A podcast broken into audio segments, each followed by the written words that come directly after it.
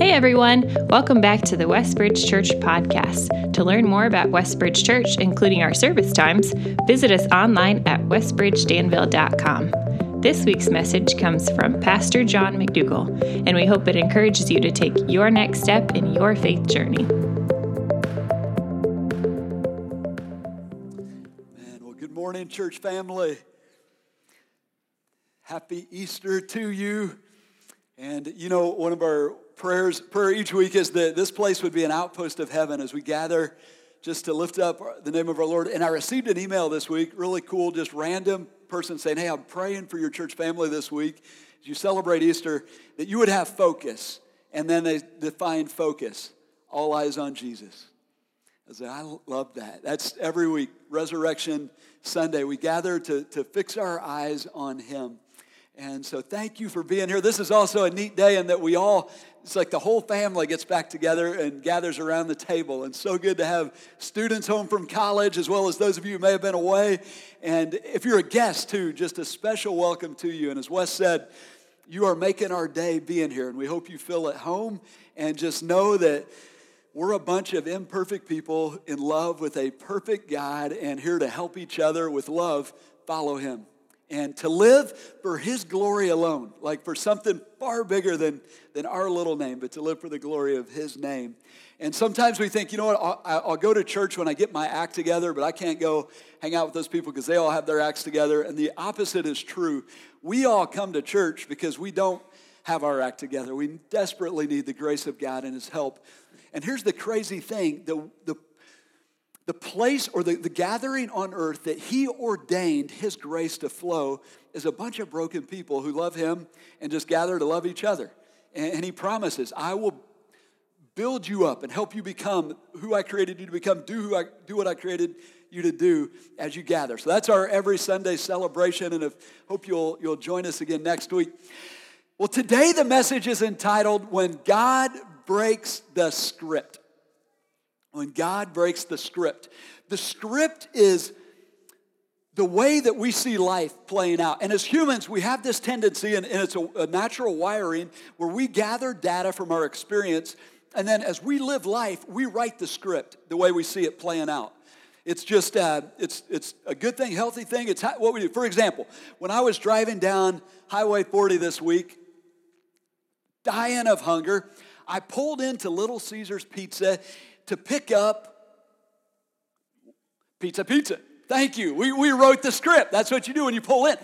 Now, if I would have said, you know, I pulled into Little Caesar's to pick up our lawnmower, I would have broken the script in a weird way.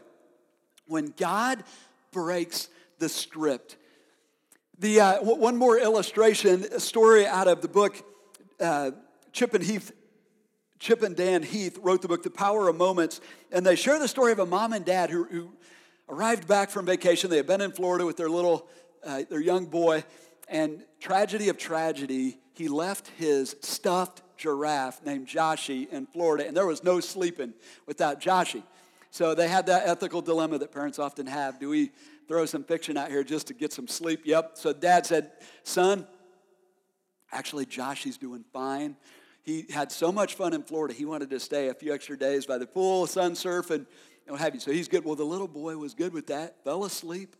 And thankfully that evening, the Ritz-Carlton called them and said, hey, good news, we found Joshy. Dad said, whoo, thank you. But could I ask you for a big favor?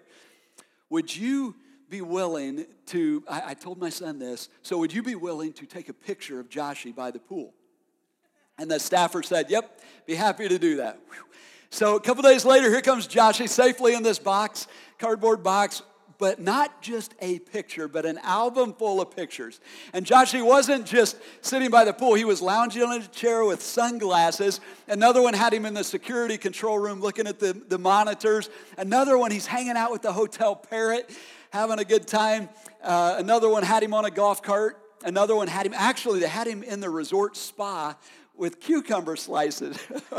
And the mom, and you can imagine how happy this little guy is to see Joshy having so much fun, but the mom and dad were blown away. And so the dad goes and blogs on it, and it goes viral.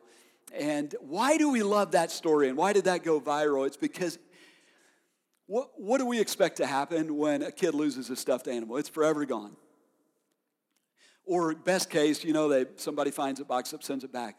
But they broke the script. The staffer from Ritz-Carlton spent a couple hours golf carting all through the resort, taking these random pictures of this little stuffed giraffe. Broke the script. Well, today we get to watch God break the script. And we'll see it through the eyes of John, where he records 3 script-breaking moments where we'll see in a group, or individuals, 2 individuals and then 1 group, they've already written the script of how they see life playing out. And then we get to watch God do what he does. And what we receive in these moments is a truth that we can carry with us, a truth to believe, a truth to celebrate, and then a truth to share with those around us. So we'll dig into it. John chapter 20 is where we'll be hanging out today. John chapter 20. As we turn here, we're picking it up right where we left off last week, where Jesus' body had been wrapped by Nicodemus and Joseph of Arimathea. And you can just feel the darkness of Friday and still hanging in the air. If you're a follower of Jesus right now, you're confused. Your mind's spinning, your heart's still hurting as you watched or heard what happened to the one that you love and the one that you're following. And so we'll pick it up there. John 20, verse 1 says, early on the first day. Now, we know early, the word there carries the idea of the watch, the 3 a.m. to 6 a.m. watch. So this was early. And it's the first day. For them, this was that Sunday, resurrection day for us. But early on the first day of the week, while it was still dark, Mary Magdalene, and remember Mary was someone that she had opened her life up to the forces of darkness, the devil, and had been doing very bad things. And Jesus set her free from that and had grace on her. But Luke 8, 7 and 8 described, now she's become a follower. And actually you wonder how did Jesus and his disciples fund the 3-year ministry? She was one of the ladies that was behind actually funding this, her and several other ladies providing for the needs of our Lord. And she loved him, followed him. And it says, she went to the tomb and saw that the stone had been removed from the entrance. And so she came running to Simon Peter and the other disciple, the one Jesus loved. This is John. And don't you love how John describes himself as he writes this book? He's the one that Jesus loves. And she says, they have taken the Lord out of the tomb, and we don't know where they have put him. So there she writes the script. That's her script. And it makes sense. They've stolen the body of our Lord. So Peter and the other disciple started for the tomb, both running, but the other disciple outran Peter and reached the tomb first. John was probably younger than Peter, and what we feel right here is just the intensity and it's like this isn't just let's jog together and chat as we go. This is, they're sprinting. We can feel the anxiety that they're experiencing. And what's he do when he gets there? He bent over, looked in at the strips of linen lying there, but did not go in.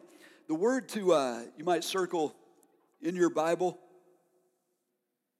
is looked. We'll come back to that word in just a minute. But he looks in, surveys it, but does not go in. Then Simon Peter came along behind him and went straight into the tomb. You can see Peter's personality here. He charges in. And he saw the strips of linen lying there, as well as the cloth that had been wrapped around Jesus' head. And again, the word to circle here is saw. We'll come back to that. So he sees the strips of linen, he sees the cloth that had been wrapped around Jesus' head, and the cloth was still lying in its place, separate from the linen. Finally, the other disciple who had reached the tomb first also went inside. So let's zoom in on John right now. Where is he in this moment? He is in the tomb, all right? So can you just see what he's seeing? It's already dark outside, but now it's really dark. You're in this dark, dingy, you are in the tomb, smelling it, smelling death. I also just picture what death does to walled in, like you're not getting out of this place, right? Walled in by death. He is in the tomb in this moment. Now, What's his best case expectation in this moment? What's his hope? The script he has written, what's he hoping for? This is where it gets good. Best case is what? Find a dead body, right? Now here, this is where the truth is going to break. And beautiful moment. What happens, verse 9, he's standing in the tomb. He saw and believed. They did not understand from Scripture that Jesus had to rise from the dead. Then the disciples went back to where they were staying. So he saw and believed. Question, what did he believe? Did he believe Mary's script? She said, okay, somebody stole the body. So is that what he's believing? Yep, he's gone. No. What did he believe? If you roll back in the text, the clue is found in this word saw, but the first word when he stopped at the tomb and he looked, it's the word, different Greek word than the word here, and it's the word to glance and just survey the scene. So that's the first word. So he stops, he looks. Now when Peter goes in, he goes in, and John uses a different Greek word for the word saw. When Peter saw the linens and the stuff and it's the word used to describe the forensic look, the look to investigate, where you take your time, you look around, you really, okay. Now, here's where it gets good. The word he uses here, this is John describing his experience, is the word to see with understanding. It's a different Greek word than the previous two. It's to see and understand, meaning it is his, oh my, light bulb moment. Jesus was not stolen. He's alive. Now, what led him to that belief?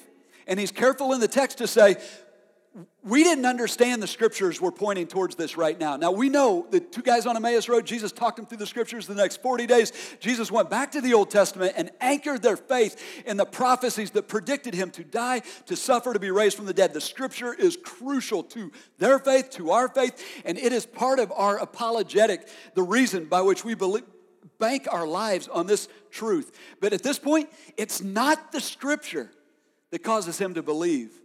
What is it? It's the stuff he saw, which was what? And if you look at the text, it says the cloth was still lying in its place. We lose the emphasis in the English, but the cloth, meaning the cloth that was wrapped around his head, was still in its place, meaning still wrapped, literally rolled up in its folds, the same way it would have been rolled up around his head, which was tight, because we know when he called Lazarus out of the tomb, you had to have somebody unwrap him. When you wrapped a dead person, you wrapped him tight.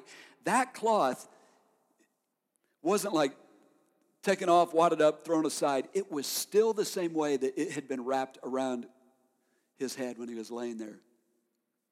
And it's that evidence, he says. The lights came on for me in that moment. He saw and believed. Now, here's where it gets good. Here's the truth, you guys. And this is the truth that flows all throughout this story, actually throughout the whole story of the Bible. Here it is. When God breaks the script with his unfailing love, he shatters our best case expectations with what is infinitely better. So where is John standing? This is so good. He's in a tomb. Who owns, why the tomb? Death. And where is the most hopeless place on the planet? It's in a tomb. Walled in by death. The enemy of our soul, leaving us right there. What's his best case expectation? Best case. To find a dead body. And when God breaks the script, what happens? John realizes not only is Jesus alive, but death has been defeated. The death that makes this tomb a necessity has been defeated, and Jesus is alive. Isn't that awesome? When God breaks the script, he shatters our best case expectation with what is infinitely better. And so what's the takeaway for you and me? And what's our response, the fitting response to this truth? John said it. He said later on in John 20, I've written these things so that you would see the signs and that you would believe, and by believing you'd have life on his name. So the response is to walk into the tomb with John, into this this tomb, this spot that death has created and death owns us in, and to believe that Jesus is alive and death has been defeated. Jesus took our sin to the cross, died in our place, and then he said, no, death's not going to hold me. I'm going to get up in 3 days. John 2, destroy this temple and I'll raise it in 3 days. He called it, he did it, and then he said, whoever believes in me will live, even though they die. Physically, spiritually, you are eternally alive. Jesus is alive. Death has been defeated. Isn't that awesome? That's our takeaway, to see and believe. And if you have not yet believed and looked at the evidence of Jesus Christ, I just hope and pray and beg today that this Easter would be your day. Like John, you're standing in the tomb. Death's coming for us all. But there is hope, and our hope is in Jesus Christ. His resurrection, his death on our behalf, his resurrection. And when we believe, he promises, you will live. And so the... carrying on. Was that an amen I heard over here? Keep it coming.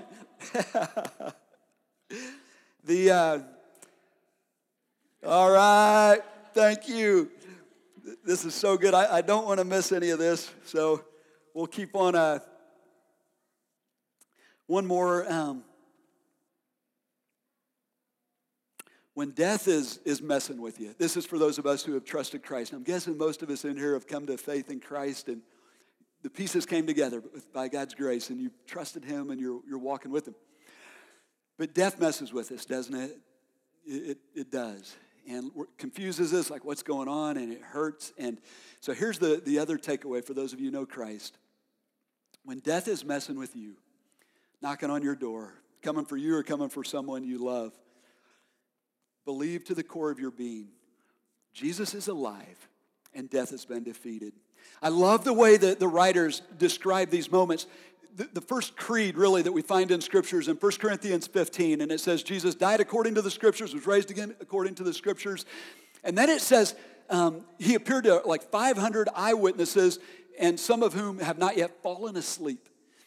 When the Bible talks about death post-resurrection, he uses this idea of sleep. So therefore, when the enemy comes to you and you're looking at death, and death starts messing with you, and you're in the tomb thinking and he starts saying, it's over, it's the end, you can say, I have another script that I'm living by. God broke that script. The script I'm living by, death is just the last nap until resurrection morning, right? Death is just that last fall asleep in his arms, wake up to the great forever. Out from under the curse. To be absent from the body is to be present with the Lord. For me to live is Christ, and to die is better. It's gain. So you can't spook me with death. Confused. I'll cry. I'll shed a tear because I have to say goodbye for a little while. But my hope is secure because Jesus is alive. Death has been defeated. Amen. So Peter and John, they take off. But Mary crumbles, and it's in her crumbling and in her sadness here that we see her love for the Lord. And verse 11, Mary stood outside the tomb crying. And as she wept, she bent over to look into the tomb and saw two angels seated in white, seated where Jesus' body had been. One was at the head, the other at the foot. And they asked her, "Woman, why are you crying?" She's still on the script. She says, "They have taken away my Lord," she said, "and I don't know where they have laid him." And at this, she turned around. She must have heard something behind her, and she saw Jesus standing there, but she still did not realize that it was Jesus. And he asked her, same question, "Woman, why are you crying? Who is it that you are looking for?" And thinking that he was the gardener, she said, "Sir, if you have carried him away, tell me where you have put him, and I will get him." Where do we find Mary? What's her location right now? She's outside the tomb. She's in this garden that's a graveyard. And what's the state of her heart? And it's interesting. She's so sad that she can't even, two angels showing up don't even seem to faze her. And she doesn't recognize Jesus. It's early, it's dark, but through her tears, through her sadness, and I think through the script that she wrote, Despair has her right in the script. She's bought it, believed it. They've stolen Jesus' body. It's hard to see it's hard to see anyone cry, but it's hard to see a lady cry, isn't it? Or someone we love, a lady that we love. I think one of my early memories is seeing my mom cry, and just remembering it messed me up a little bit as a kid. She was at the kitchen sink washing dishes and just crying, like, "Mom, what's wrong?" And she was missing her mom, death and that separation. And Mary's there. Her heart is breaking, and part of her sadness here, as I was reading this, it was. One of the prayers that came to my heart was, "Lord, let me love you like she loves you." Her devotion to the Lord. She is just so in love with Christ, and they've taken him, and it's gone from bad to worse, and her heart is breaking. What God does, and He breaks her script. When God breaks the script, it's good. And he's about to do that, but before he does it, there's something in this text that intrigued me, and this may or may not be, but I'll throw it out to you, and you can wrestle with it a little bit too. Why does John spill the ink to say, "Woman, why are you crying?" twice? The angels ask that question, Jesus asks that question, and it's an odd question because the angels know her name, Jesus knows her name, right? Why don't they say Mary? And why do they go after the tears? And as I stopped and thought about that, when did the woman start crying? It was Eve. In a garden, meant to be paradise, but because of sin, relationship with God broken, relationship with Adam broken, and her own boy killed her other boy. Cain killed Abel over envy.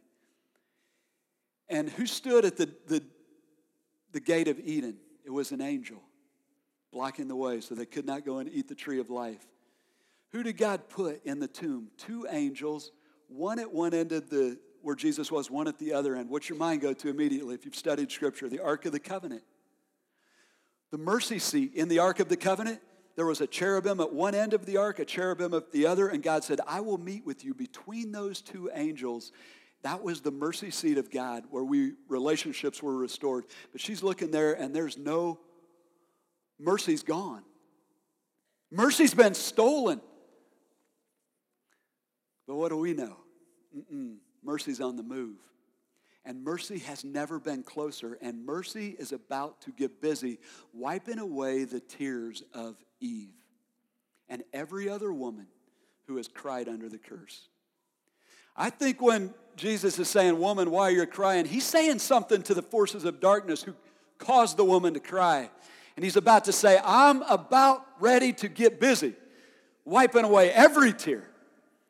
And I'm going to start it. It's going to end in Revelation, new heaven, new earth," where he says, "I will wipe away every tear. No more death, no more painting, no more."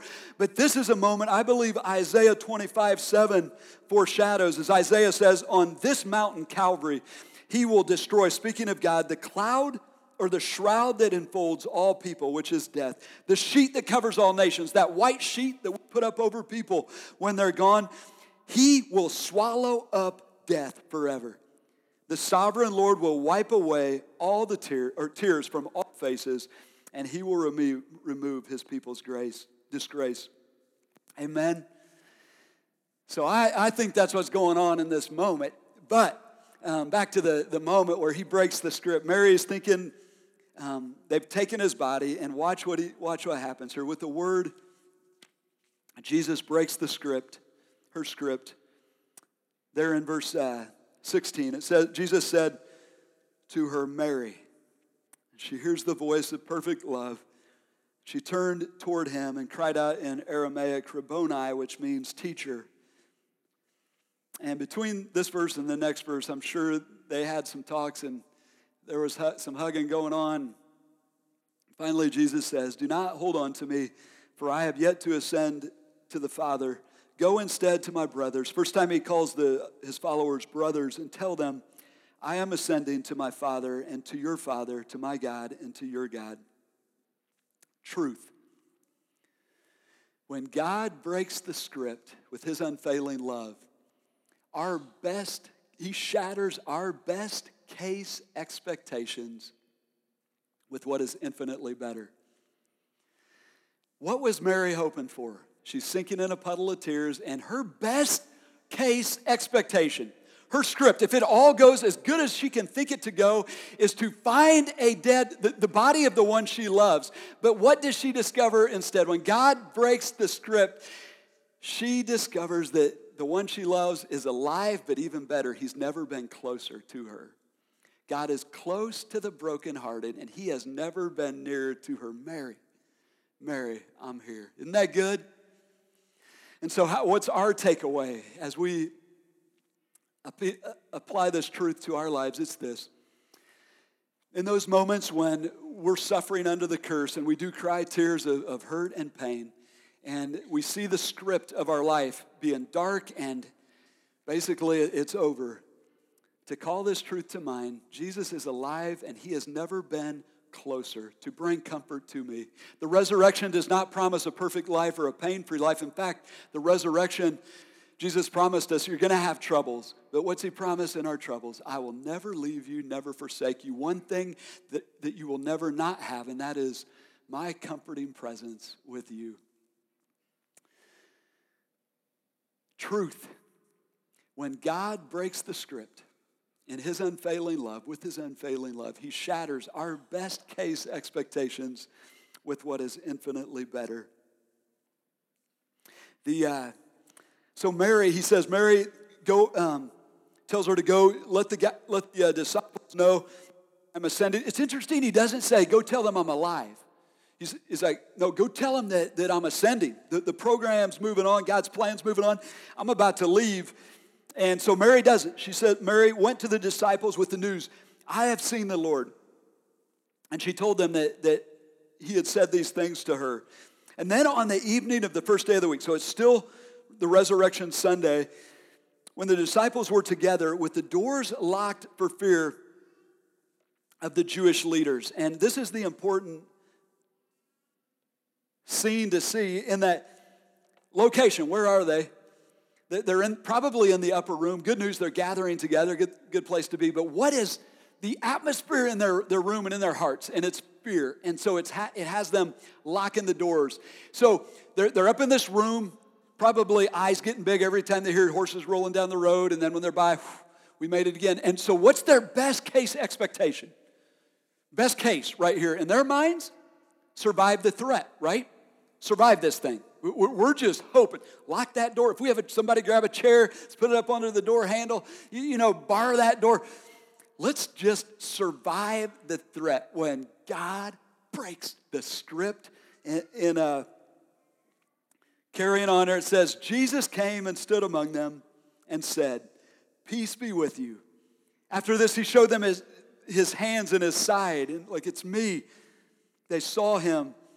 The disciples were overjoyed when they saw the Lord. And again, Jesus says, peace be with you. Says it twice. As the Father has sent me, so I am sending you. And he breathed on them and said, receive the Holy Spirit. Now this is foreshadowing what would happen about a month later at the day of Pentecost when everyone who believes in Jesus receives his empowering presence. And then he says, if you forgive anyone's sins, their sins are forgiven. If you do not forgive them, they are not forgiven. And this was not to mean that they had the power to forgive sins, but God was giving them the gospel, the good news, the means through which sins would be forgiven, and they were to share that with everyone. And as people believe in this good news, that they would receive the forgiveness of sins. So the truth here is, and can you imagine this moment that I picture Peter, after Jesus leaves, saying, all right, guys, do you realize what just happened here, fellas? And walks over to the door and click, click, click, pulls the chair away, opens up that door, and he goes, guys, not only is Jesus alive, he hasn't called us to survive this threat. He's called us to eliminate the threat. We're sitting here, best case expectation, hoping not to die. Doors locked, we've got to protect ourselves. When he breaks the script, guys, I'm alive, and here's my peace. Here's your purpose. As the Father sent me, I'm sending you. Here's my power, the indwelling power of the Holy Spirit. Go like light in the darkness. Don't hide behind locked doors. Open up those doors and take my light to where it is darkest. Boys, the revolution is still on. Let's go find some darkness. Right? Totally breaks the script. And so what's our application today? Same thing. What's the enemy's number one weapon? Fear. Do we worry about being crucified and losing our lives? Not right now. What's our big fear? Fear of rejection, fear of reputation, social whatever. You know, what are they going to think? Going to lose my reputation. Fear of loss, fear of, and here he's saying, you don't need to worry about that. Believe, I'm alive. I am with you. We know even in these moments, he is obviously present. He says, I'm giving you my peace. When you get those scary moments, my peace is yours, but I've called you to go. Take this message of hope and love, the gospel. Share it with boldness. Go be light in the darkness. Go bless as I've called you to go bless. Breaks the script. When God breaks the script with his unfailing love, he shatters our best case expectation with what is infinitely better. So you have the disciples, best case expectation to survive the threat. They discover Jesus is alive and he's commissioned us to go eliminate the threat. You have Mary, best case expectation to find the body of the one she loves and discovers he's alive and he's right behind me, never been closer, to comfort me in these moments. And then you have John, best case expectation, standing in a tomb, hoping to find the body of his leader, only to find out he's alive and this death, it's been defeated. Confused in a tomb, crying in a graveyard, shaking with fear behind locked doors when God breaks the script. These have been written. This has been written. These signs have been written for us today so that we will believe, and then in believing, have life in his name. And so today, what's the next step for you and for me as we respond to this truth? And today, if very possibly you're here and you haven't received the gift of salvation or believed in Jesus as the Messiah, the Son of God, who died for you and rose from the dead. And maybe you're like John, you're in the tomb, and it's like, oh my, you're starting to see the pieces come together. And this is your light bulb moment. And if that's you, your response is believe and receive the gift of eternal life through faith in Jesus Christ. And many of us in here have received this gift and know this life. It's eternal life is not just duration of life, but living in relationship with our Creator, our God, and experiencing his peace, joy, hope, and all that comes with that. And I invite you and plead with you to receive his gift. That's his invitation for you today. Believe. For most of us, I think, who have believed, perhaps the response for you is Mary's. Mary was a fully devoted follower, but she was, despair had written her script, and she had believed the script that despair had written, and she couldn't see the hope that God had given her. And maybe that's you today, and you're struggling through, the tears are flowing, and it's like, I don't get it, and you don't see the way out. And the word from God to you today is believe that Jesus is alive, never been more alive, powerful. He's alive, he's near you, and he is near you to wipe away your tears. And turn to him, bring him your hurt. He is present. He will see you through. His comforting presence is a reality that it's truth. And so believe that, run to him. And then third, for those of us who maybe you've become disillusioned a bit, or in terms of living out your life mission, maybe fear is threatening to keep you from, I know when you get out, like out to your job on Mondays and we get out in the world and life just starts coming at us, all of a sudden God can seem very unreal and people around us get very real, and fear can mess with us in terms of being a bold witness or being the blessing that God's called us to be. And today the message of John is remember, I'm alive, Jesus is saying. I'm alive. And my peace is yours, and I have sent you. We are sent people to be on the move, engaging the darkness. Don't be afraid. I'm alive. My peace is yours. Your purpose is clear. And so go blessed. And maybe today you just feel God recommissioning you to get back in the game one more week, to go be a blessing. When God breaks the script with his unfailing love, he shatters our best case expectations with what is infinitely better. Amen? Amen. Well, let's pray. Father, we thank you for preserving these moments for us today. Thank you for just building our faith in this and for allowing John to write these things down. And Lord, I thank you for the moments that you broke the script in our own lives.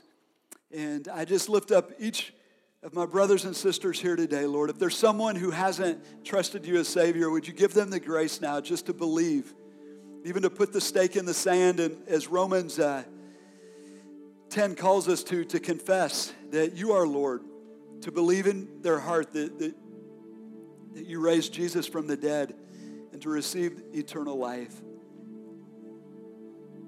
Lord, I pray for those of us today who are hurting, and pray that you would just help us to turn to you, to look into your eyes, to hear you call us by name, and to know that your comforting presence is the treasure of life, and to rest in that. Lord, I pray for us all as a faith family, that as we hear your commission again to go, to be sent, that you would give us courage, knowing that you are alive, knowing that we have your peace, your power, your purpose. Lord, we pray as we all go out into our various relationships this week, jobs and school and just wherever you take us, that we would be light in the darkness. Lord, thank you for breaking the script of despair, death, confusion, fear in our lives. And we pray this in Jesus' name. Amen.